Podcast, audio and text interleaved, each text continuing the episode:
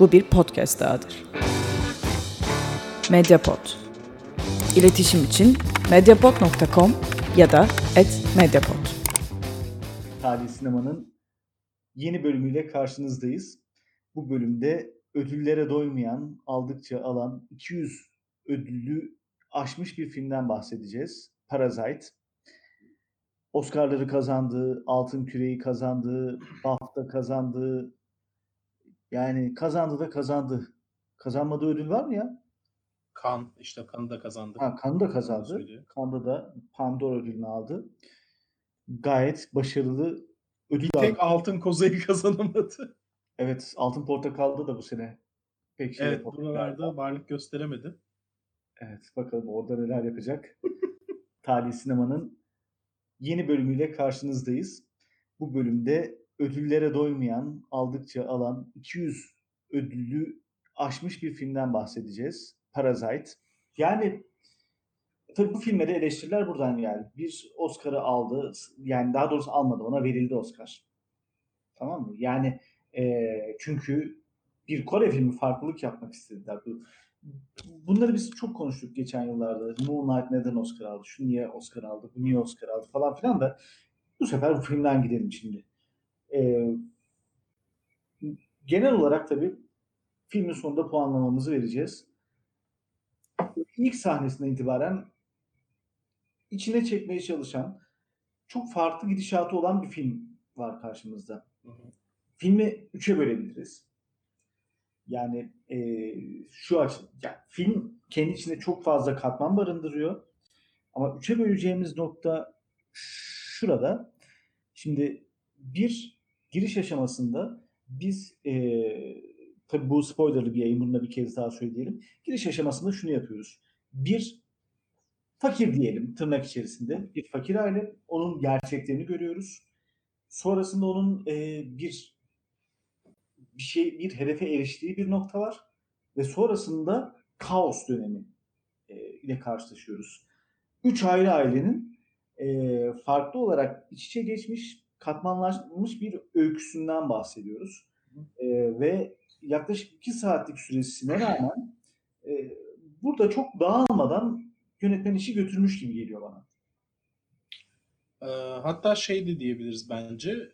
iki film esasında. Hı hı. İlk ailenin işte hedefine ulaştığı ve e, zengin ailenin evinde içki içtiği sahne. Evet. kadar film.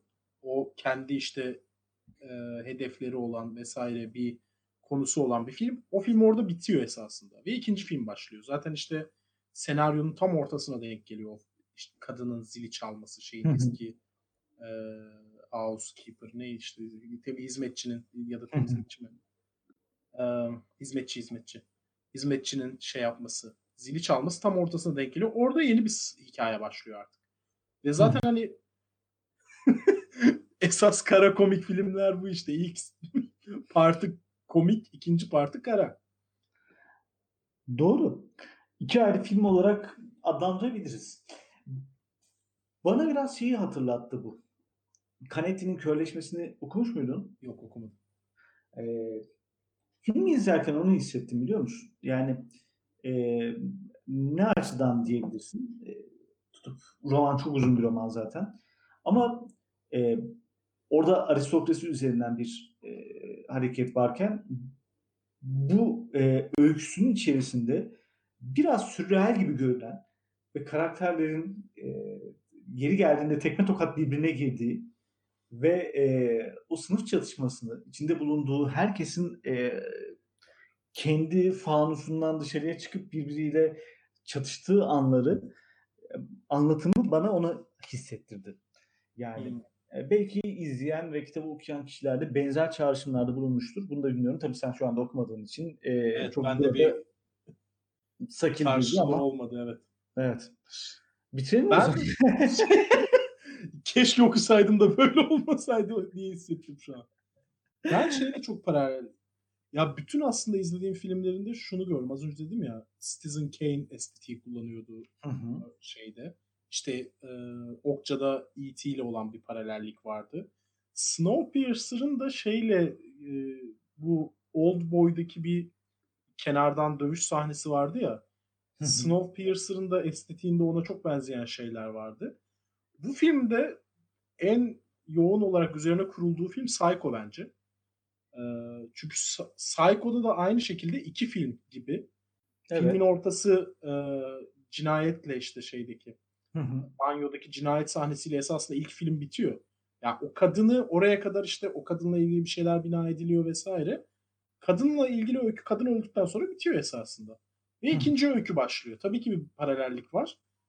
Yani o yeni karakterimizi tanıştırıyor fakat esasında iki film gibi hazırlanmış bir film Psycho. Bu açıdan şeyle ortak olduğunu ve hatta Psycho'nun üzerine kurduğunu düşünüyorum ben. Hani kafasında yönetmenin kesinlikle onun olduğunu düşünüyorum. Ee, yani bunu aslında sen başta söyledin. Hitchcock filmlerini defalarca kez izlemiş olması ve filmin bir karesinde bugün sen Twitter'da paylaştın. Evet. Ee, Hitchcock'a da selam çakmış. Bir de önemli bir sahnede çakmış. Çünkü şey e, evin mimarından bahs- bahsederken evin mimarını gösterip sağ tarafa da filmin mimarı olan Hitchcock'u koymuş. Çünkü onun yapısını kullanıyor. Burada da bitmiyor sadece benzerlik. Şeyde e, şimdi Hitchcock'un Psycho'sunda bu Zizek'in yorumuydu. Ama genel geçerde kabul gören bir şey sanırım. E, üç katlı bir yapı var. E, en üst katta süper ego, egoyu temsil ediyor. E, orta kat egoyu ve aşağıdaki işte depo bölümü, basement bölümü şey e, idi temsil ediyor. İşte mesela yukarı katta şey oluyor. Annesi buna bağırıp çağırıyor, çocuğu etki altına alıyor. En Hı hı. altta işte biz en son öyle bir annenin olmadığını görüyoruz. O esasında kendi arzularının bir nesnesi olarak var olan bir anne. Böyle bir psikolojik yapıyı kurmuştu Hitchcock. Bu filmde de onu sosyolojikleştiriyor ve e, materyal bir dünya kuruyor. Psikolojik değil. Bence orası çok önemli şey açısından. Hı hı. Hangi yazar olduğunu hatırlamıyorum ama Şörşki olabilir ya da başka biri şeyi tarif ediyordu. 1960'larda özellikle e, İkinci Dünya Savaşı'ndan sonra entelektüellerin Marx'tan Freud'a dönüşü diye bir şey tarif ediyordu. Ee, artık sosyal daha doğrusu bu yani daha da genel çerçevede şunu kastediyor. Sosyolojik açıklamaların yerini psikolojik açıklamalar aldı entelektüel anlamda.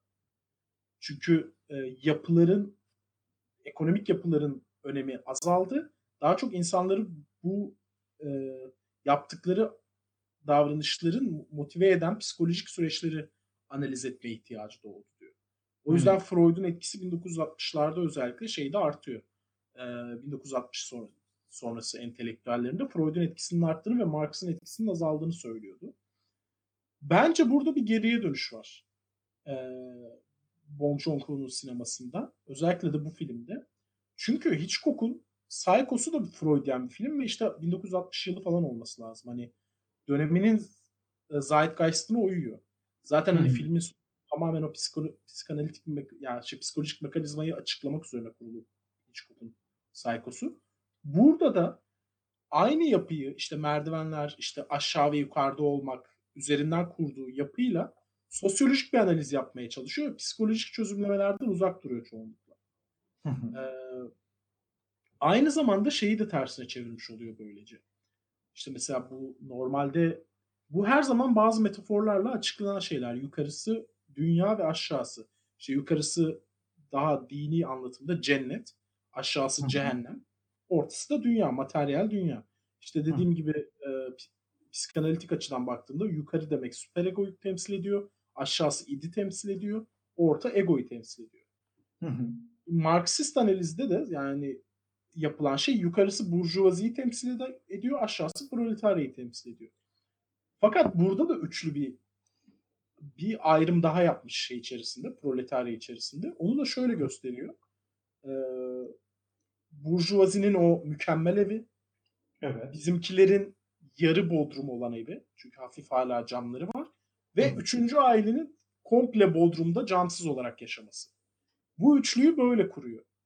O yüzden de esasında işte şeyi e, en aşağı bodrum katı dünyanın cehennemi olmuş oluyor. Hı hı. Burjuvazinin yaşadığı ev dünyanın cenneti olmuş oluyor. Bizimkiler de dünyada yaşıyor esasında en gerçek psikolojiklikle teması olan. Hmm. Ben bu psikolojik dini ve psikolojik kategorileri sosyolojikleştirdiğini düşünüyorum filmde bu anlatımla. O yüzden çok bayıldım açıkçası. Ee, söylediğin açıdan düşündüğümde şimdi iyi noktaları yakalamışsın bu arada. Onu söyleyeyim. Hatta ee, biraz söylediklerini düşünerek cümleleri kurmak istiyorum. Çünkü ee, filmin sınıfları tanıtımında da şimdi şuna da dikkat ettin mi? Mesela o üç katmandan bahsediyorsun ya. Hı hı. Cennet, cehennem ve dünya. Ee, ama ilginç bir şekilde o en üste geçme şansı çok fazla yok. Yani e, sınıflar arasında da yani filmde de evin üst katına çocuk e, çıktığında camdan bakıyor ve ben onların arasında sır, ilerleyen bir sahnede şey var. Ben bu konsepte uygun muyum tarzında bir cümlesi var. Onun dışında evin üst katında çok fazla karakterleri görmüyoruz. Bir kız kardeş çıkıyor ve zenginlik kısmına aslında çıkamıyorlar hiçbir zaman oraya. E, bu dünyada yaşıyorlar. E, ama altta yer değiştirebiliyorlar. Yani e, bodrum katla o zemin kat arasında ki e, en fakir en fakir diyelim tamam mı? Ve Hı hı. fakir arasında bir dönüşüm söz konusu. Ama üstte hedeflesen de çıkamıyorsun. Ki onu da biraz o e, hediye gelen bir kaya şey var ya maketi. Biraz galiba onunla e, özdeşleştirmeye de çalışmış. Orada da bir metafor söz konusu gibi geliyor bana. Bu arada yorum var. Evet. Bunu kaçırmamamız lazım. E, izleyicimiz demiş ki iki değil de üç parçaya ayırmak mümkün değil mi filmi? Aslında ben de e, üç parçaya ayırmıştım. Muhtemelen e, geç geldiği için ki üyelik gerektiğinden dolayı e, o da yeni e, katılmış aramıza. İlk yarısı sosyal satır, sonraki yarım saat melodram, Satir. en sonunda ha, satir pardon. E, sonraki yarım saat melodram, en sonunda Tarantinoesk bir çözüm. Daha önce yazacaktım üye olmak zaman aldı. Arada konu kaçınılmaz olarak Freud'e geldi. Kaçırdım muhabbeti. Ben de başlangıçta aslında üç parça olarak tanımlamıştım. E, ve e, Anıl iki parçada biraz daha farklı bir şekilde film bölümlemeyi tercih etti. E, İzleyicimiz benden yana oldu. İzleyiciyi ben Tarantinoesk çözülüm dediği şeyin e, ikinci parçadan ayırmayı gerektirecek bir şey olduğunu düşünmüyorum. Çünkü film orada bitmiyor. E, filmin evet iki ayrı sonu var ama Film e, kendini açıklamak için geri dönüyor ve onun esasında neden film için bir çözüm olmadığını gösteriyor bize. ama bak ben şeyi söyleyeyim. E, muhtemelen e, benimle aynı yerden üçe ay- ayırıyor. Yani mesela akış açısından üçe ayrılabilir film. Ama iki ayrı film olarak mesela senin kategorize etmenle benimki arasında bir üslup farkı var. Yani ben şunu söylüyorum. Diyorum ki filmin mesela bir o ailenin eve geçtiği süreç. Yani orada e, bir aileyi tanıyoruz. Bir hedefe erişme çabalarını görüyoruz. Sonrasında biraz onun e, cennetini yaşıyorlar. Orada kurdukları bir e, hayali yaşıyorlar. Yaşama çabasına giriyorlar. Ama tam pik noktada film ki senin ikinci bölüme ayırdığın kısım bir de bu oyunun dağılmaya başladığı bir nokta var. Muhtemelen benzer yerlerden ayırdık biz. Ama sen ikiye mesela benim o ilk iki bölüm dediğim kısmı tek bölümde almışsın. Sen filmi ikiye ayırdın. Ben anlatıyı üçe ayırdım gibi. Olabilir. Ya çok çok önemli olduğunu da düşünmüyorum esasında da hani e, şey olabilir tabii. Evet. E, Geçelim e, ufak güneş güne efendim e, sahnelere doğru geçelim. E, tabii Tabii. Geçmeden karakterleri mi konuşalım? Ne yapalım? ben bir güneşe parantez açmak istiyorum. Evet. Bu psikolojik olanı sosyolojik, sosyolojikleştirme dediğim şeyin bence en güzel örneği. Ee, şimdi biz şeyle başlıyoruz. Karakterlerimiz o yarım bodrum yerde esasında pek de güneş almayan. Güneşi zaten görmüyoruz da gün ışığını biraz parçalı görüyoruz. Yine de çok gri bir tonu var o evin. İşte ilk defa çocuk e, İngilizce dersi vermeye giderken kendi evinden çıktığında esasında karanlıktan güneşe geçiyor. Çok Evet. dar bir sokaktan geniş sokağa geçiyor. Ve en son bu işte bizim aile, zengin ailenin evine doğru merdiveni tırmanırken kadraja ilk defa güneşin kendisi giriyor. Ve gözümüzü alıyor Çocuk da yani etrafında kamera dönüyor falan işte e, şey şeyi gösteriyor bize. Güneşle olan ilişkinin bile ne kadar materyal hale geldiğini gösteriyor. Ki şöyle düşün hani güneş dediğin işte neydi bizim bildi o eski çağlarda atfedilen şey. Zaten tanrı rolü falan da atfediliyor da mesela Platon'un hakikat rolünü atfetmesi. İşte mağarada yaşıyoruz. Ee, biz sadece gölgemizi görüyoruz. Sonra işte mağaradan çıkıp özgürleştiğimizde güneşi gördüğümüzde güneş hakikatiyle e, güneş hakikatine haberdar oluyoruz ve gerçek hakikatle tanışıyoruz falan diye bir mağara alegorisi var ya. Evet. Bunu bütün bu tesisatı tam tersine çevirip güneşin esasında satın alınabilir bir şey olduğunu söylemeye başlıyor. Ve işte e, kapitalist dünyayı metalaştıran işte metafetişizmin olduğu dünyayı en güzel bence böyle tarif etmiş. Çocuk zaten o evi ele geçirdiklerinde diyelim aile tatile gidip bizim daha fakir aile evde takılırken çocuk dışarıda kitap okuyor. Ee, içeri gel diyor ay anne babası buna. Bu da şey diyor evimden güneşi görebiliyorum işte. Çok keyifli Evet. bir an, bırakmak istemiyorum gibi bir şey söylüyor. Güneşle yani en doğal şey hani hava ve suyun bedava olduğunu söyleriz ya genel olarak. Güneşin bile para senin maddi e, gücünle ilişkisi olduğunu anlatıyor film. Bence o şahane bir e, anlatım yine. Zaten e, Ko- e, yani Kore'ye gitmedim bilmiyorum ve kültürü hakkında çok hakimiyetim yok ama bu filmde gördüklerimle söyleyeyim. Mesela o zenginlerin yaşadığı muhitten e, bizim o güneş görmeyen eve gidilen yerde şeyi çok net hissediyorsun. O yağmur sahnesinde daha hatta belli ediyor. Sürekli aşağı doğru iniyor. Yani yerin yedi kat altına doğru hiç güneşi almaya, almayacak bir muhite gidiyor zaten. Yani e, orada güneş yok. Girmiyor Tabii. oraya. Ya zenginlerin evi en rahat güneşi gören ev. Bizimkilerin evi işte biraz daha azıcık güneş ışığı alıyor. En alttaki aile güneşle tamamen alakası kesilmiş. Evet. Ama e, burada işte üslubun yanına yani şu ana kadar konuştuğumuz biraz filmin üslubu yanına bir şey daha koymamız gerekiyor. Şimdi bu tabloda ele aldığımızda bence e, film anlatısında çok güzel bir şey yapıyor. Yani o bize o çerçeveyi çok güzel tanımlamış. Ama burada mesela klasikten böyle film örneği çok fazla ama klasikten bunu ayıran nokta şu. Karakterlerin hepsinin e, yapısı, dinamikleri. Yani mesela şunu yaşamıyorsun. E, bir melodramda olduğu gibi veya bir e, sınıf çatışması filminde olduğu gibi e, emeğiyle, gücüyle ayakta kalmaya çalışan ve sistemi masum bir şekilde zorlayan bir e, karakter örgüsü yok burada. Filmde e, aslında en zengin karakterlerin aptal, masum ve ne olduğunu bilmediğimiz karakterler bunlar. Yani aptal e, tiplemesini şeyden dolayı koyuyorum. Kadın zaten saf olarak tanımlıyor ve film boyu ne olup bittiğinden çoğu zaman haberleri olmayan bir tablodalar. Ve e, ki benim Canetti'ye benzetmem de o yüzden kendi dünyalarına kısılmış vaziyetteler. Onun dışındaki her şeye e, çok ters bakıyorlar. Ama filmde onun dışındaki bütün karakterler yani ezilen karakterler, alt sınıftaki tüm karakterler e, diğer klasik anlatıda olduğu gibi e, masum bir çatışmanın içerisinde değiller. Sistemden paylarını almak için e, her yolun mubah olduğu bir e, psikolojinin içindeler. Belki de bu e, bize şunu da anlatıyor. Yani filmin temel cümlesinin ötesinde bu yoldan gidildiğinde yani zaten sınıf atlamak çok zor. Bunlar da bu yoldan gidiyor ki nihayetinde atlayamıyor.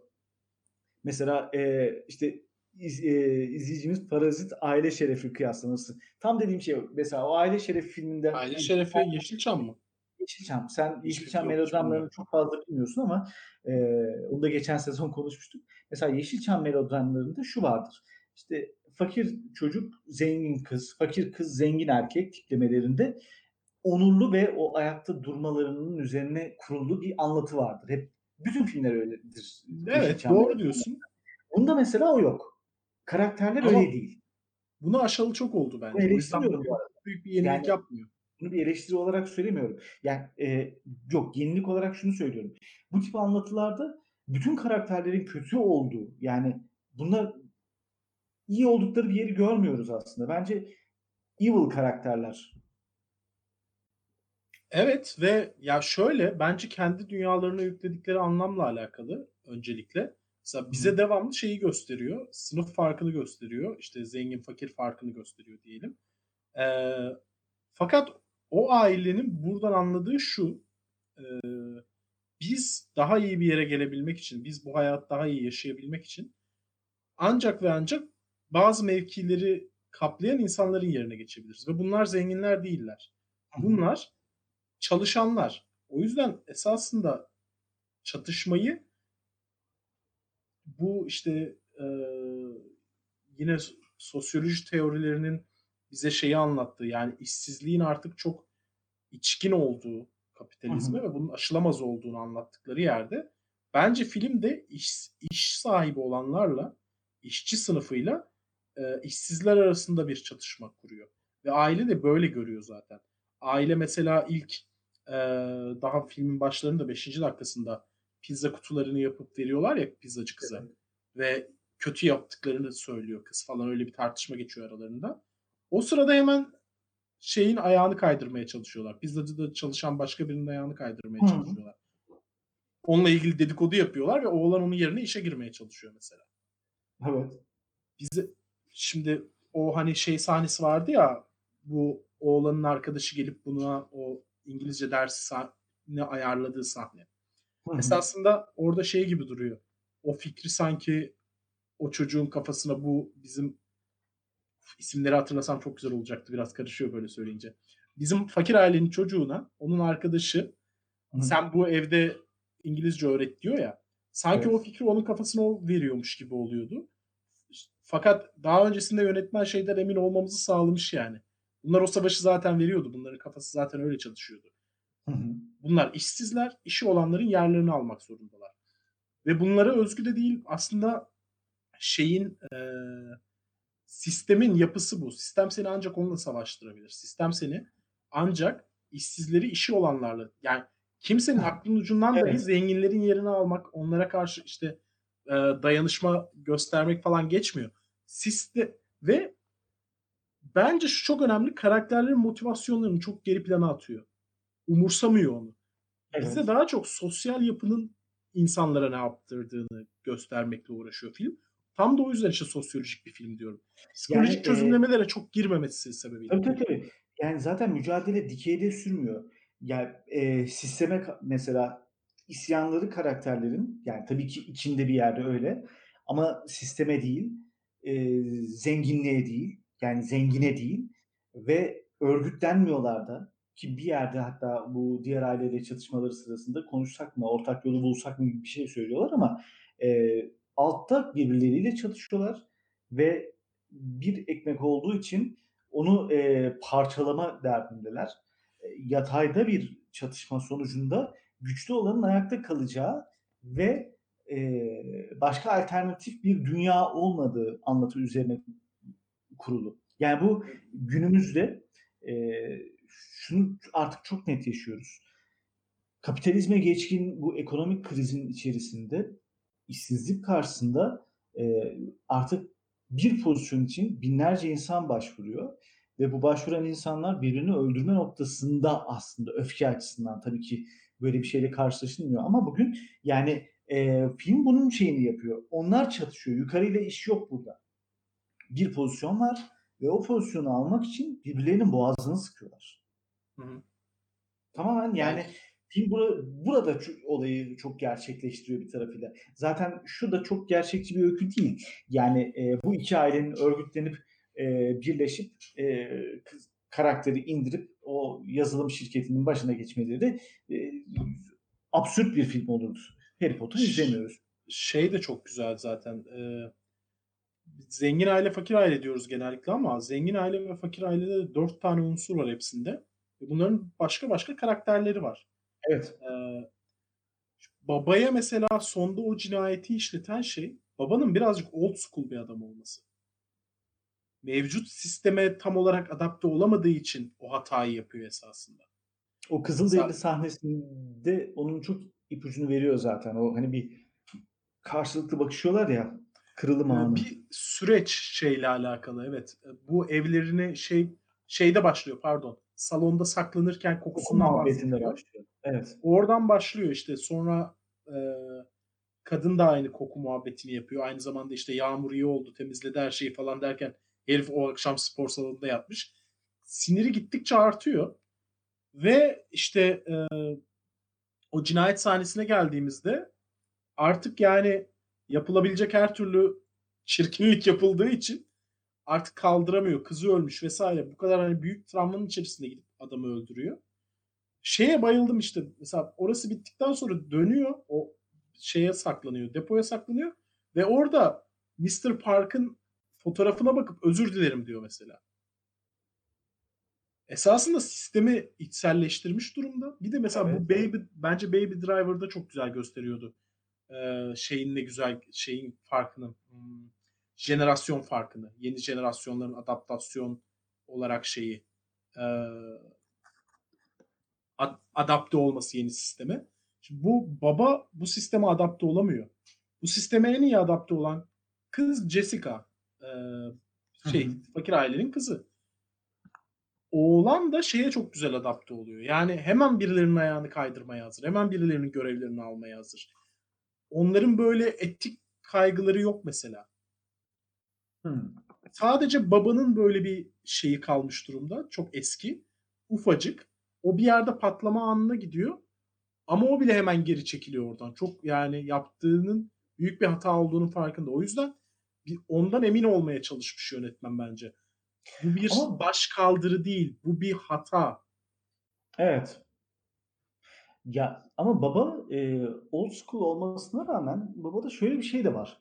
Filmin o benim ilk bölüm dediğim kısımda e, bütün karakterler bir yırtma çabasındayken baba durumla çok barışık. Yani çok okey her şeye. Orada bir şey yok. Durumdan en şikayetçi olmayan kişi o gibi hatta. Orada da bence o işte taş meselesi devreye giriyor. Çünkü e, aynı zamanda yeni neslin özellikle o işte bizim oğlanda küçük çocukta ya küçük çocuk denmez de çocuktaki şeyi karşılığını düşünüyorum. Hı hı. O Kaya'yla kurduğu ilişki o esasında onun arzularını temsil ediyor. Yönetmenin de söylediği bu yani ben kendim okumuyorum. Hı. Ee, çocuğun arzularını tes- temsil ediyor. Fakat öyle materyal bir şeyle karşılamış ki o arzuları yönetmen. Nerede sorulsa önce şeyi söylüyor. Mesela, o Kaya neyi temsil ediyor diyorlar. Kaya sadece Kaya'ydı diyor. Şimdi yorumlara bakarken de şöyle bir problem görüyorum devamlı. İşte o Kaya çok metaforik diyor. Bir şey okey doğru Hı. ama hiçbir şey açıklamıyorlar sonra. Yani bir Kaya neyi temsil ediyor? İki o temsil ettiği şey niye Kaya ile temsil ediliyor? Bunu açıklama lazım ki. Hani metaforu analiz etmiş olasın. Kaya'nın arzuları temsil ettiğini bize yönetmen söylüyor zaten. Film boyunca da öyle gidiyoruz. Hatta eee, şey sonunda çocuğun kafası o Kaya ile eziliyor. Onun Evet. esasında Kaya olan gerçekliğinin de farkına varıyoruz ve bir yandan da işte metaforik olarak arzularının o çocuğu o duruma getirdiğini de görmüş oluyoruz. Fakat en sonunda o kayayı suyun içine bırakıyorlar ve çocuğun arzularında, hayallerinde, umutlarında değişen bir şey yok. Çocuk hala planlar yapıyor ve bir yere varmaya, işte babasını kurtarmaya çalışıyor. Yönetmen de bence o metafor meselesiyle dalga geçmiş oluyor böylece. Çünkü Hmm. o da o kayayı eline alır alır almaz. Bu çok metaforik diyen çocuğun ta kendisiydi. Peki e, sence e, bir yerde hatırlarsın bir sahne vardı. Karı koca kavgası gibi olan bir sahne. Hı hı. E, sence de orada metaforla dalga geçiyor mu? Ya orada da mesela şey bir gerilim yaratır gibi olup hop yoldan geri dönüyor. Çok anladığım bir sahne değil ya. Ben niye oraya girdi mesela anlamadım. Yani dediğin gibi mi acaba diye falan bir düşündüm birden. alakası var mıdır bilmiyorum ama çocuğun bütün çocuğun hayatı algılama şekli oydu bu arada. Evet. Şeyde de e, babasını şoför olarak aldıracakları sırada şoför kıraathanesi gibi bir yerdeler. Hı hı. Ve çocuk şey diyor bu da çok metaforik diyor işte şoförlerin yemek yediği yerde yemek yiyoruz şu an ve seni şoför olarak işe aldıracağız. Çocuğun hayata bakış açısı o yani. Evet. E, materyal gerçekliğin farkına varamıyor. İşte tek far, vardığı an o yukarıdan parti sekansı şeyine bakıp e, atmos kurulumuna bakıp ben buraya ait miyim? İşte do I fit in diyor. Buraya film nasıl çevireceğiz bilmiyorum. Tam olarak uyuyor muyum gibi bir şey soruyor. Bence tek an o e, çocuğun gerçeklikle karşılaştığı, fark edebilecek bir yere geldiği. Ama dediğim gibi oradan da geri çekilip kendi hayallerine geri dönüyor. Ee, peki bunun yanı sıra bütün karakterlerde ama aynı do- e, katmanı göremiyoruz. Şimdi bu çocuk üzerinden böyle bir anlatı kuruluyor. Ama mesela kız kardeşi üzerinden daha soyut gidiyor öykü. Neyi kastediyorsun bununla? Şundan bahsediyorum. Şimdi biz bu kara- e, karakterin metaforlarla bir motivasyonla hareket ettiğini anlıyoruz. Hı hı. O elinde taşlı çocuğu. Hayata öyle bir anlam katıyor. Peki kızın motivasyonu olayda ne? Onu ben çok fazla anlatıldığını düşünmüyorum. Daha soyut geçiyor ya da anlatıldığını düşünmüyorumdan kastım.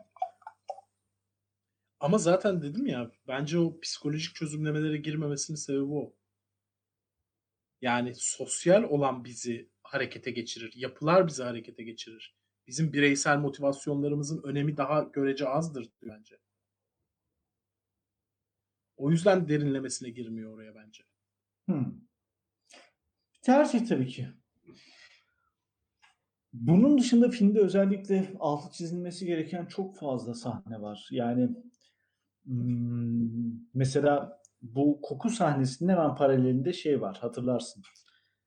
Oraya değinmişken sevişmeye başlıyorlar.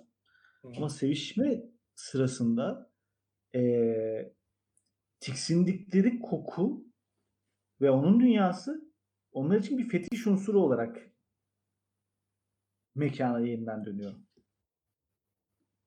Evet onu tam olarak anladığımı söyleyemeyeceğim fantezi meselesini. Yani eee, şöyle bir şey olabilir sadece. Alan meselesi çok önemli ya filmde. Yani zenginlerin evinde herkes birbirinden uzak uzak. Eee, mesela biz hiç bu fakirlerin evinde dördü masada yemek yiyor ya öyle e, birbirlerine kolları değe değe yemek yedikleri bir sahne hiç görmüyoruz mesela. O aile yakınlığı yok onlarda. İşte bizim öbür aile şamatacı, keyifli, eğlenceli, çok iç içe aile olarak da biraz alanın da sebep olduğu bir şey bu. Tabii tabii. Mesela eve ilk geldiklerinde şey yapıyorlar. Çok böldüm pardon. Mesela evde dördün birden aynı anda içeride olduğunda e, mesela kadın e, önde yürürken diğer zengin çifti ileride yürürken adam yani orada küçücük bir anda kendisi e, karısına bir el şakası yapma şeyini görebiliyor. Yakalanmak falan umurunda değil. O neşe hali vücut bulmuş her yerinde. Evet onlar çok eğleniyorlar o durumla. İşte oğluyla da el ele tutuşuyor kadın. Ama kız işte Jessica onlar gibi değil. Jessica oyuna devam ediyor. Bir daha kapıyı çalmadan odama girme diyor annesine mesela. Çocukla art terapi yaparken. Tabii tabii. Diğerinin kulağını çekiyor falan. Ne diyorduk ya? Başka bir şeydi konu bak unuttum. E, bu koku. Hayır hayır şey bu sevişme sahnesi. Onu Onu diyecektim. oradan. Belki de onlarda o fantazi unsurunu yaratan şey yeniden işte şey olabilir. Ee, kendi aralarındaki uzaklık ortadan kalkıyor ve o yatağa girdiklerinde bir çekyatta yatıyorlar ve yakınlaşmış oluyorlar. Alan tekrardan yakınlaştırıyor onları. Bence yine Evet. yapının kendisine vurgu var orada. Yine kişisel motivasyonlardan çok. Abi adam boşuna tasarlatmamış mesela o evleri. İki evi de tasarlatmış. İkisi de tamamen tasarım. Sonra yani senaryoya göre yazılan yapılan tasarımlar. Senaryoya uygun olsun diye yapılan tasarımlar. O yüzden çok etkileyici. Ya her şey mimarinin çok büyük bir önemi var ve yapıların, alanların çok büyük önemi var filmde o yüzden. Her şeyi ben en azından her şeyi onun üzerine anlıyorum bu filmde. Doğru. Zaten mimari olarak mekanları belirlemede, e, ortamları tasarlamada özellikle oradan hareket ettiği çok belli. Film mimar üzerine vurgu yapması, bunun her noktada ipuçlarından birisini veriyordu bize. Ee, ama benim mesela bu filmin temposuna yakıştıramadığım bazı şeyler vardı. Evet filmde mesela e, bir cep telefonu yüzünden birbirlerinin saçını başını yolarcasına kavga etmeleri belki e, ne bileyim e, çizdiği bir filmin sahnesi gibi görünebilir ama çok bu filme uyuyordu. Ama mesela şu e, karakterlerin yaptığı bazı aptallıkları e, ben filme çok yakıştıramadım. Yani olayın ilerlemesi açısından.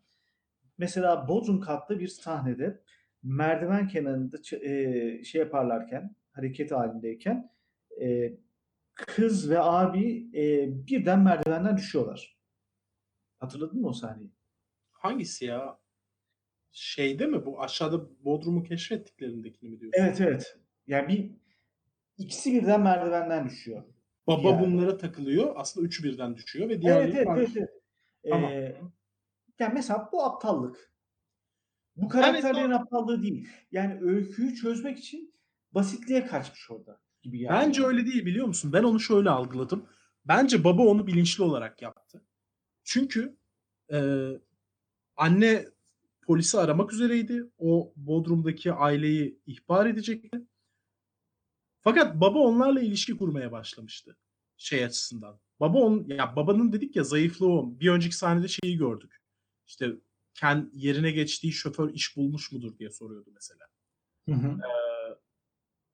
bu esnaf lokantası gibi olan şoförlerin lokantasında yemek yedikleri sahnede Hı hı. babanın işte Tayvan Cake Shop diye bir şey açtığı ve battığını söylüyor. Sonra aşağıdaki adamın da Tayvan Cake Shop açtığı ve e, işinin olmadığı için işte tefecilerden para almışlar. Tayvan Cake. Shop açmış, batmış. E, sonra da herif şey orada yaşamak zorunda kalmış. Adam yani bizim baba paralellikler kurmaya başlıyor. Ve bu Tayvan Cake Shop'lar da şöyle hani bir anda onun gerçeği de şöyleymiş. Ya gerçekten bir ara çok yaygınlaşmış Güney Kore'de. Herkes bunu açmış. Sonra bir anda düşmüş. Patlamış. Pek çok kişi, ha, pek çok kişi patlamış oradan. Zara şey yapmış. Batmış yani. Bu baba kendisiyle bir paralellik gördüğü, bir yakınlık gördüğü için bence o sahneyi berbat etmek için onları itti diyeyim. Hı. Çünkü önce yüzüne kat yaptı. Babasının yüz ifadesini gördük. Bence o özdeşim anını gördük. Sonra ayağına kat yaptı. Ve şey e, ortada hiçbir şey yokken bir anda ayağa takılıp düşmüş oldu. Bence senaryo hilesi değildi o. Ama bize açıkça da gösterilmeyen işte böyle farklı film bunu çok yapıyor zaten. Bir yerlere bir şeyler serpiştiriyor ve onların payoff'ları oluyor devamlı. Bence bu onlardan biriydi. Baba bilinçli yaptı bence. Ya babayı işte ayrıksı kılan bu. Babayı da kendi ailesinden tamamen farklı kılan bu. Babanın hala bazı değerleri var. Old school olmasının sebebi o. Evini sel götürürken karısının madalyasını kurtarıyor baba mesela. Evet. Oradan onu çıkarıyor. İşte dediğim gibi yerine Mesela- aldıkları insanları soran tek insan babaydı orada falan yani. Hatta e, o onurlu bir şekilde kadını gömdüğünden bahsediyor gibi. Ha evet. Mesela ona da saygı göstermeye devam ediyor o anlamda. Evet. E, yani uzlaşabilirler miydi o aileyle? Çok basitti uzlaş, uzlaşı. Çok kolaydı. Yani orada filmin anlatmaya çalıştığı belki metaforlardan birisi de oydu. Yani uzlaşılabilecek şey çok basit bir ortak payda bulabilirlerdi. Yani e, sınırsız bir kaynak var ortada. Ama o kaynağı nasıl bölebilirlerdi mesela? Diyelim yukarıdakiler aldı, oyunu bozmazlardı. Aşağıdaki aileyi desteklerlerdi. Görebileceği sadece bir parça daha fazla güneş oldu. Güneşti. Başka bir farklılık yok. Yemekleri bölebilirlerdi. Birlikte bir şey yapabilirlerdi. Ama birlikteliği tercih etmediler. Ee, dediğim gibi bence şeyden dolayı. Ortak payda vardı bence. Yapabilirlerdi yani. Kesinlikle vardı. Baba zaten bunu görüyor da. Evet. Orada bir e, barış çubuğu uzatmıyor belki. Ama bir şeyler onu oraya oradaki benzerliği görmeye itiyor. Zaten cinneti tamamlayan da baba. Evet. Yani Ya, Ama şunu söyleyeyim. tamamlayan baba. Şey sahnesi bence bununla alakalı. Neden birbirleriyle uzlaşıya girmiyorlar? Çünkü pozisyonlar sınırlı. Birisinin yukarı çıkması için diğerinin aşağı gelmesi lazım. Ve o şeyde yaşayan, depoda yaşayan adamın zaten hani şey bunu bir film boyunca görüyoruz. Herkes birinin yerini alarak hafif bir işte zenginliğin kırıntılarından faydalanarak hayat yaşamaya çalışıyorlar. O Bodrum'daki adam yukarı çıkıp cinayete gideceği sahnede şeyi e, e, bizim diğer ailenin oğlunu kafasında kaya kırıyor. Evet. Onun yerini alarak yukarıya çıkabiliyor. Yukarıdan birini aşağı çektiği için çıkabiliyor. Doğru. O yüzden o ortaklığı kuramıyorlar bence. Çünkü yani kapitalizmin ya da işte herhangi bir e, sosyal yapının gücü tam da bu yani. Sana onun mutlak olduğunu düşündürmesi. Onun dışına çıkılamaz olduğunu düşünmesi. O yüzden işte dayanışma dediğin şey devrime sebep oluyor. Çünkü mevcut yapının dışına çıkan bir şey olmuş oluyor, yapmış oluyorsun. Dediğin gibi uzlaşı yapmak ne kadar basit bir yandan ama bir yandan ne kadar zor. Çünkü Çünkü zaten film e, küçük bir dünya o ev. E, küçük bir evren. Hani sen başta evi üçe böldün ya. Küçük bir evren tasviri. esasında Yani- şehir hatta üçe bölünüyor. Evet. Depolar, yarı depolar ve burjuvanın evleri. Ama sen e, şey yapamıyorsun. Yani o uzlaşı günlük yaşamda da mevzular hayat bu kadar basit değil mutlaka ki. Ama e, uzlaşı mümkünken biz çatışmayı tercih ediyoruz. Ve e, belki de yönetmenin özellikle e, sınıf olarak alt sınıftaki kişileri evil sınıfla e, o, yaratmasının sebebi de bu. Yani kör göze parmak yapmaya çalışıyor gibi geldi bana. Yani çözüm Bence işte- çok basit. Her şey ortada ama siz ne yapıyorsunuz kardeşim? Bu kadar absürt durumdasınız dışarıdan bakınca farkında mısınız gibi bir şey de olabilir. Bence işte evil değiller. Yani şey ne iyi ne kötü diyoruz ya. Hı hı. İki özellikleri de var. Esasında Doğru tatlı da söylüyorsun. bir aile bir yan. Efendim? E, neutral diyorsun.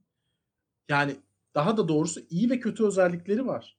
Ama Hı. bence filmdeki o esas hikayede bunların hiçbir önemi yok. Onlar mevcut sistemin gerektirdiğini yapmak zorundalar. O yüzden esasında ne evil'lar ne iyiler. Ya daha doğrusu bu bir mesele değil. O sistem içerisinde.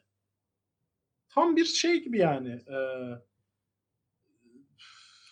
neydi onun adı ya? Besin piramidi gibi.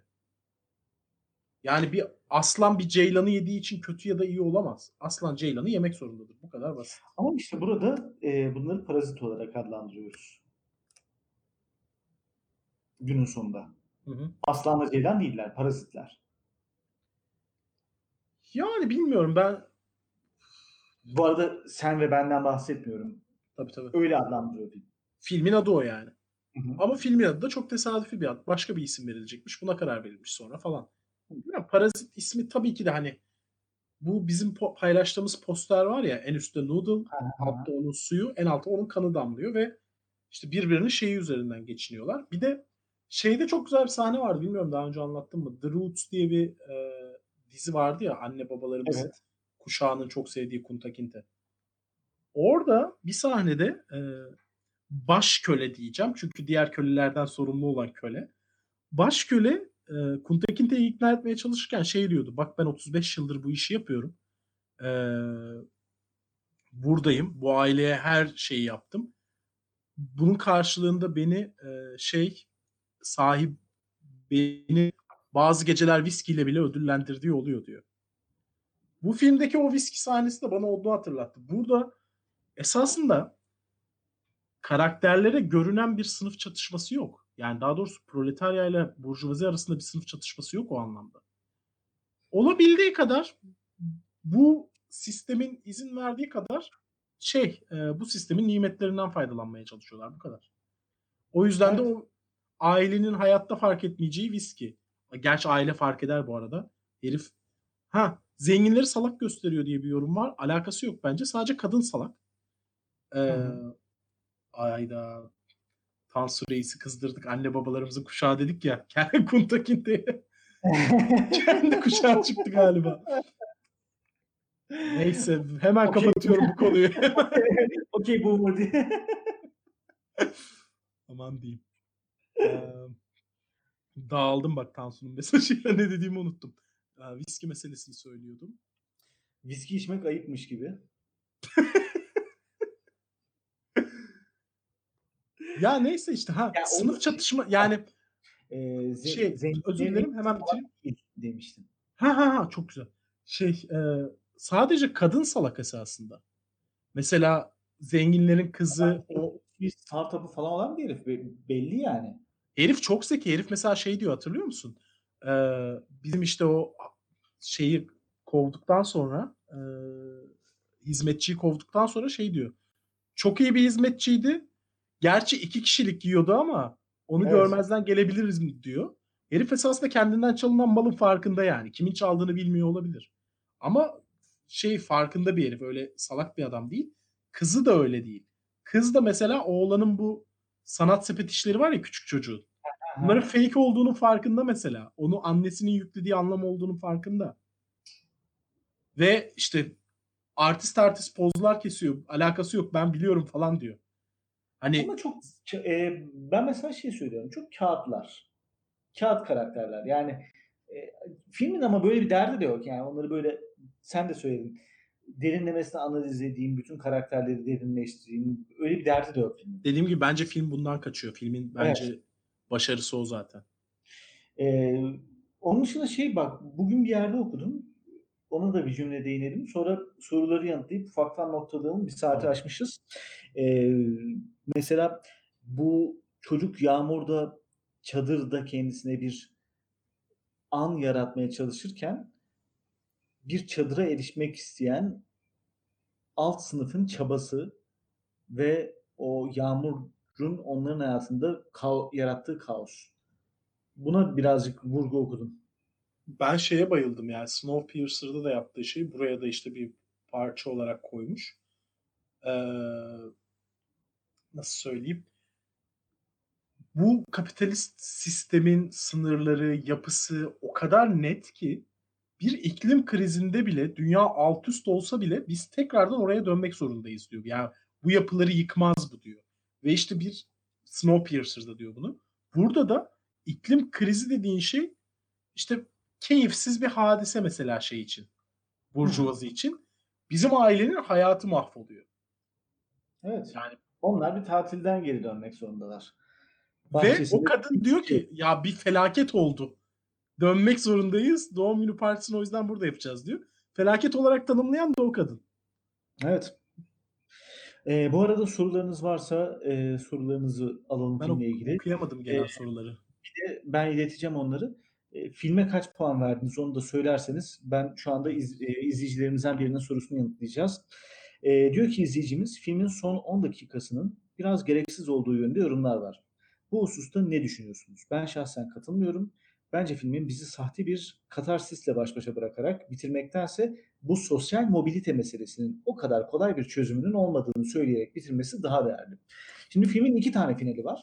E, film aslında o cinayet cinnet sahnesinde bitebilir ama ondan sonrasında babanın diğer ailenin yerine geçtiği bir hayattan bahsediliyor ve çocuğun bir hayali üzerinden o evi satın almasını gösteriyor ve güneşe artık erişebildiklerini gösteren bir sahne var. Ve sonra bunun aslında hiçbir zaman olamayacağını görüyoruz. Ee, ben bu sonu e, gereksiz bulanlara katılmıyorum. Orada bitseydi ne olurdu? Yani o cinnet sahnesinde. Bence böyle daha güzel olmuş. Defterleri kapatmış. Herkes sahne artık yeni bir yaşama girmiş. Özür dilerim. Evet sen gir. Ha şey diyecektim. Bu sahne olmasaydı bence bu film kendine ihanet etmiş olurdu. Çünkü sahte bir breakout o.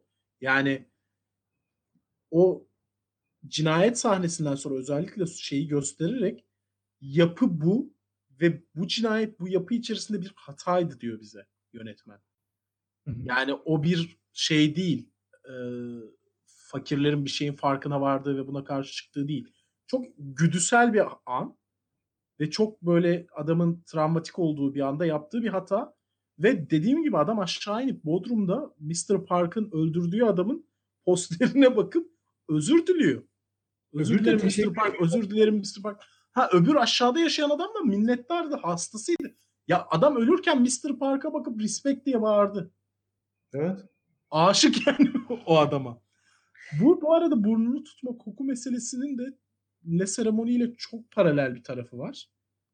Yani hatta ben o kadar eminim ki bu filmi izleyip o fikri oradan aldığına. Bir spoil etmemek için söylemeyeceğim ama Le Ceremony'yi konuştuğumuz bir gün o bağlantıdan bahsedeceğim. Peki. İkinci sorumuz yine çok güzel bir soru. Ee, Parazit iyi yaşlanacak mı? Birkaç yıl sonra bu film hakkında ne düşüneceğiz? Benim şüphelerim var. Bunun sebebi de şu. Biraz fazla kendini anlatan, tezini çok açıktan dile getiren, en sonunda kendini kapatan biraz didaktik bir film. Söz gelimi bir Burning gibi izleyenin içinde kalma ihtimali daha az. Ya da misal olsun diye söylüyorum. 3 yıl öncesinin Oscar kazananı Moonlight dahi daha fazla alan bırakıyordu izleyiciye. Siz ne düşünüyorsunuz? Merak ediyorum. Şimdi ben şöyle düşünüyorum. Ee, Moonlight bunun yanında vasat bir film. Bence. Yani çok farklı filmler. Puan, standart bir puandan gidelim. Moonlight bence vasat bir film bunun yanında. Ee, ben Parazit'in önümüzdeki 20 yıllık, 30 yıllık süreçte iyi yaşlanacağını düşünüyorum. Çünkü Parazit bundan birkaç yıl sonra Avrupa'da belki de daha sık göreceğimiz bir sorunun üzerine bir tarafta düşüyor. Yani bugün e, Güney Kore'deki dünyayı bilmiyoruz. Hep Güney Kore e, mesela uluslararası ilişkiler de şey olarak anlatılır. Türkiye ile eşit şartlarda başlayıp aşırı zenginleşen ülke. Ama e, ülkenin kültürü veya benzeri bir tablodan belki de bu farklılık. Ama alt sınıftaki çatışma mesela Türkiye'dekinden biraz daha keskin, biraz daha e, birbirine bıçakla dokunma noktasında. Ki bunlar en fakirleri değildi. Yani bas, e, sıradan işçi sınıfıydı. Bunu da unutmamak gerekiyor. Yani bu e, kriz hallerinin, bu ekonomik problemin Avrupa'da daha yaygın hale gelme ihtimali konuşuluyor ve bu yüzden Parazit gibi bir filmin bunu öngörebilmesi ve bu kaosun ortasında güneşin bile parayla satın alınabileceği bir anlatıyı, bir metaforu ortaya koyması nedeniyle e, iyi bir yol açacağını düşünüyorum. Ben bu filmin kalıcı bir yapıt olduğunu düşünüyorum. Ben de iyi yaşlanma meselesini açıkçası bilmiyorum şu açıdan. Çünkü bilmiyorum ki 30 sene sonraki, 50 sene sonraki, 80 sonraki sene sonraki nesiller bu filmi izleyince ne hissedecek? Bu filmden haberdar dahi olacaklar mı? Fakat hani şuysa atıyorum mesela Another Country o popülaritesini yitirmiş durumda ama izleyince hala çarpıyor ya seni. İyi yaşlanmak oysa eğer bence çok iyi yaşlanma ihtimali olan bir film. Çünkü ben şey anlamında örneğini hatırlamıyorum. Ee, bende de gittikçe büyüdü bu arada film. Hani öyle bir etkisi var. Bu kadar e, psikolojik çözümlemelerden kaçan e, karakterleri, aileleri, küçük birimleri anlatmasına rağmen yapılara bu kadar iyi vurgu yapabilen başka film hatırlamıyorum ben. O yüzden bence anlatım dilinde devrim diyebileceğim bir özelliği var Parasite'ın. Hmm. Gerçekten çok farklı bir yerde duruyor. Buna benzer bir film hatırlıyor musun? Bu kadar psikolojik çözümlemeleri bir kenara bırakıp sosyolojik bir bir meseleyi sosyolojik bu kadar iyi anlatabilen. Ya ben mesela Le Ceremony'yi çok daha severim bu filmden. Benim en sevdiğim filmlerden biridir. Ama o da buraya bu seviyeye yaklaşamıyor. O yine psikolojik şey üzerinden bir olumsuzlama üzerinden anlatıyordu. Bak yine spoil etmeden konuşmaya çalışıyorum. Bilenler anlasın diye sadece. Ama bu yapılara mükemmel vurgu yapıyor. Ben e, eş değeri olan bir film hatırlamıyorum sinema dili açısından. Peki e, Oscar'ları konuşacağımız zaman bu arada biz kendi aramızda Oscar tahminleri yaptık. E, Parasite'ın alması yani bizim kendi dünyamızda bir sürprizdi. Hatta tek ben tahmin etmiştim. Onu da söyleyeyim. e, ama e, bir tarafta gerçekten ben mesela tahminden sonra son gün hatta ya o kazanamayacak galiba ama e, demiş bulundum hadi geri dönmeyeyim diye düşündüm. E, şimdi bu filmin neden Oscar almayacağını düşündüm. En başa dönelim. Ve bu film Oscar'ı hak ediyor muydu? Yüzde yüz hak ediyor bence. Ee, yani aldığı bütün ödülleri hak ediyor. Gerçekten bence çok devrimci bir yapım. Bilmiyorum o kadar karşılığı tam olarak bunu anladıkları için mi verdiler yoksa sınıf meselesini gündeme getirdiği için mi onu bilmiyorum açıkçası yani insanların sebeplerini ama bence sinema dilinde bir devrim mi devrim. E, stilize olması tarafı da var işin. Yani Tabii, tabii. çok Yani güzel böyle- çekilmiş. Her Evet. şey ya ve filmde o kadar çok şey var ki yani keşke hani filmi hep beraber izlesek canlı yayında durdurup durdurup bak burada da bu var, burada da bu var desek. Çünkü o kadar çok şey var ki ve hepsi payoff'unu yapıyor. Hepsi son derece güzel kapanışını yapıyor. Hiçbir şey boşa harcanmamış. O anlamda şahane bir film bence. Ee, ben yabancı film Oscar vermezler diye düşünüyordum. Zaten hiç verilmemişti. O yüzden şey yaptım. Yani o parazit alacağını hiç düşünmedim. Ama Hı çok da bence yani %100 hak edilmiş bir film. Ve şey falan da çalışmadı. Dikkat ediyor musun? Genelde Oscar'ı hacklemekten falan bahsedilir ya şey açısından. Oscar'ın işte bazı kuralları var. Onları yerine getirdiğin zaman oluyor işte.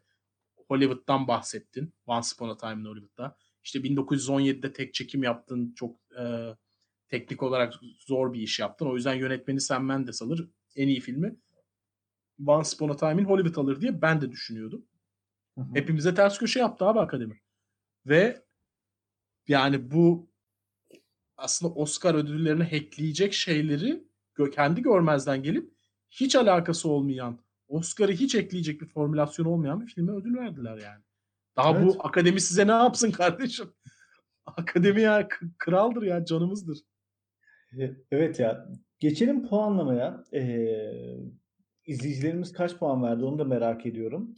Ama e, aramızdan ayrılan kifayetsiz muhteriz ilginç bir puan vermiş. 7.896 puan vermiş. Yani iddia oranı vermiş. Rakip takımın iddia oranını vermiş. Bu da bahse girilmez çok kazandırıyor. diyelim. evet deplasman deplasman ekibi. Ee, Kaç Ben-? Özür diliyorum. Çok yaşa, çok yaşa. Ya da helal hangisiyse artık. Ben 9 veriyorum. Yani ilk izlediğimde 8 ilk izlediğimde şunu söyleyeyim. E, filmi biraz fazla stilize buldum ve sanki içine girmemi engelliyordu. Yani film hiçbir anında şey yapmadı. Şu anda bir film e, izlemiyorsunuz hissiyatı gelir ya bazı filmlerde. Şu anda gerçek hayattan bir kesit izliyormuşsun gibi. Unutursun film izlediğini yani. Bu temel mantığı odur filmin her şeyi o kadar iyi kurgulanmış. Kamera açılarından tut da işte görüntülerine kadar her şey o kadar iyi ki film olduğunu unutturduğu sahne olmadı bana. Hep ben bir film izlediğimin bilinciyle izledim bunu. O bende başta düşürmüştü. Sonra bu psikolojik çözümlemeye girmediğini, o yüzden o mesafenin var olduğunu fark edince filmin bendeki yeri de yükseldi, puanı da yükseldi. Ben sabah 8 seviyesindeydim. Şimdi birazcık daha böyle e, 8.5 civarında. Konuştukça açılıyor değil mi film? Yani öğleden sonra değişti biraz şeyim, bakışım. 8.5. ediyor insana. Evet. Yani çünkü güzel film. Gerçekten güzel film. Hatta sabahleyin ben e, işte evde Dilara ile konuşuyoruz. Şeyi söyledim. Oscar'ı bilmem hak ediyor mu falan böyle. Çok emin değildim. Hı. Ama gün içinde birkaç böyle bir şey okuduğumda birazcık daha filmin alt satırlarına indiğimde e, yani diğer mesela 1917 izlemedim. E, Once Upon a Time in Hollywood'u birlikte konuştuk. Joker zaten ne alacaktı yani. Şoker Ee, çok kötü ya. Yani tabii canım. O yüzden hak edilmiş bir ödül gibi duruyor. Benden böyle 8.5 hatta hadi sen de varsın yanımızda 9 diyeyim. şey bak mesela ikinci defa bütün bu bilinçle izlediğinde yeni şeyler görüyorsun. Mesela ben ilkinde hiç fark etmemiştim. Baba eve geliyor ya zenginlerin. Zengin baba. Köpekler babaya doğru koşmaya başlıyor böyle pıtı pıtı. Hemen kat yapıyor. Evin hizmetçisi de pıtı pıtı babaya doğru koşuyor. Aynı köpek gibi. Ya bunu görsel olarak o kadar şahane an- anlatmış ki yani ve bir anlık bir şey. Üzerinde durulan bir şey değil ama o kadar tatlı tanımlıyor ki her şeyi. Bir şey daha söylemek istiyordum hemen kısaca sıkıştırayım. John Bong da söylemiş bunu. Asın trailerını gördüğümde şoke oldum çünkü hemen hemen aynı filmi yapmışız gibi bir şey söylemiş. Ben de öyle düşünüyorum. Ben de yani ilk izler izlemez zaten Twitter'da da yazmıştım. As'la inanılmaz paralellikleri var. Hı hı. As çok daha psikolojik ele alıyor mesela. Hatta As hem sosyal hem psikolojik alıyor meseleyi ama e, biraz daha psikolojik tarafının ağır bastığını düşünüyorum. O yüzden farklı olduğunu düşünüyorum ama aşağıda olan ve yukarıda olan iki aile üzerinden sosyal eşitsizliği anlatma fikri açısından iki filmin de böyle bir şey yapması bence çok böyle okunmasa da e, Once Upon a Time in Hollywood'un da aşağıda olanlar, gerçek işi yapanlar ve yukarıda bunun kaymağını yiyenler re bağlanması 2019 yılı açısından böyle sınıfsal ilişkileri çok fazla merkeze getiren bir yıl olmuş sinema açısından bence. Öyle de bir garipliği var. Bunu da eklemiş olayım. Güzel bir tespit. Ee, Berk'in seçmenin bir yazısı var Sinematopya'da. Orada bir öneride bulunmuş. Belki e, o açıdan bakmak lazım. Güneşli Pazartesiler ve The Uninvited Guest'i e, izleyin. Bu konuda çok daha iyi iyi örnekleri diyor. Güneşli Ama Pazartesi bakmak gerekiyor belki de. Ben izledim de Güneşli Pazartesiler Güneşli Pazartesiler de çok güzel film ama bu film ona tur bindirir. Hem de çok da il, il- yani ilgili filmler olduğunu düşünmüyorum. Dediğim gibi ben Le Seremoni ile bağının çok daha yüksek olduğunu düşünüyorum. Yani Psycho doğrudan onun Psycho'nun matematiği üzerine kurulmuş bence film. Hı. Le Seremoni ile konu olarak çok daha yakın bence. Evet. Bununla noktalayalım biz bu haftada tarihi sinemayı. Ağzına sağlık Emre'cim. Evet, güzel. Artık e, uzlaşarak gidiyoruz bu sene. Çatışma yok çok fazla. Kaliteli filmler izliyoruz. Cheesy Artık kavga etmemiz lazım. Drama Cheesy- ekmektir. Evet ya. e, bir düğüm yaratıp sonra çözmeliyiz. e, cheesy filmler konuşmayı plan. Bilmiyorum. Kaliteli başladık bu sezona. Kaliteli filmlerden devam edebiliriz. Anket yapacağız. Belki çok cheesy film öneririz. E, şöyle onlar üzerine konuşmak, bir cringe'i ele almak iyi de olabilir belki. Ya bu diğer eğleniriz. filmleri de e, benim konuşasım var. Onları tekrar ankete ekleyebiliriz bu arada. Değiştire değiştire de yapabiliriz. Yani şey vardı Power FM miydi? Power Türk'ün ne şey oluyor ya bir sonraki şarkıyı söylüyorsun. Gidiyor. Yazık oluyor. Şey yapalım aynen. Ee, iki film sen öner, iki film ben önereyim sonra. Anket onları koyalım ve oradan çıkartalım. Bu arada önereceğiniz şeyler varsa yani tarihi sinemaya e, Medyapod'un Twitter hesabından da e, ulaşabilirsiniz. E, bizlerden de erişebilirsiniz. E, bu programı Cuma günü Medyapod'da podcast olarak da dinleyebileceksiniz. E, yine Spotify'dan, Spreaker'dan e, ve Apple Podcast üzerinden, Google Podcast üzerinden dinleyebileceksiniz. E, Tarih Sinema'nın Twitch yayınlarını Twitch TV Tarih Sinema, YouTube.com Tarih Sinema adreslerinden takip edebileceksiniz. YouTube'daki Yani adresimiz bu arada öyle değil. Hemen Öyle değil mi? diyeyim. Maalesef onu 1000 aboneden önce vermiyorlar o ismi. O yüzden aramaya talih sinema yazıp bulmaları lazım.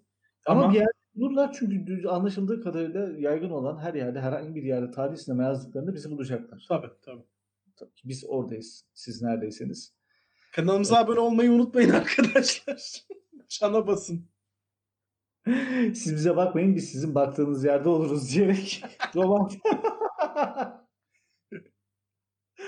romantik noktalayalım. Hepinize katıldığınız için teşekkürler. İyi akşamlar. Görüşmek üzere. Medyapod'un podcastlerine Spotify, Google Podcast, iTunes ve Spreaker üzerinden ulaşabilirsiniz. Medyapod'u desteklemek için patreon.com slash medyapod.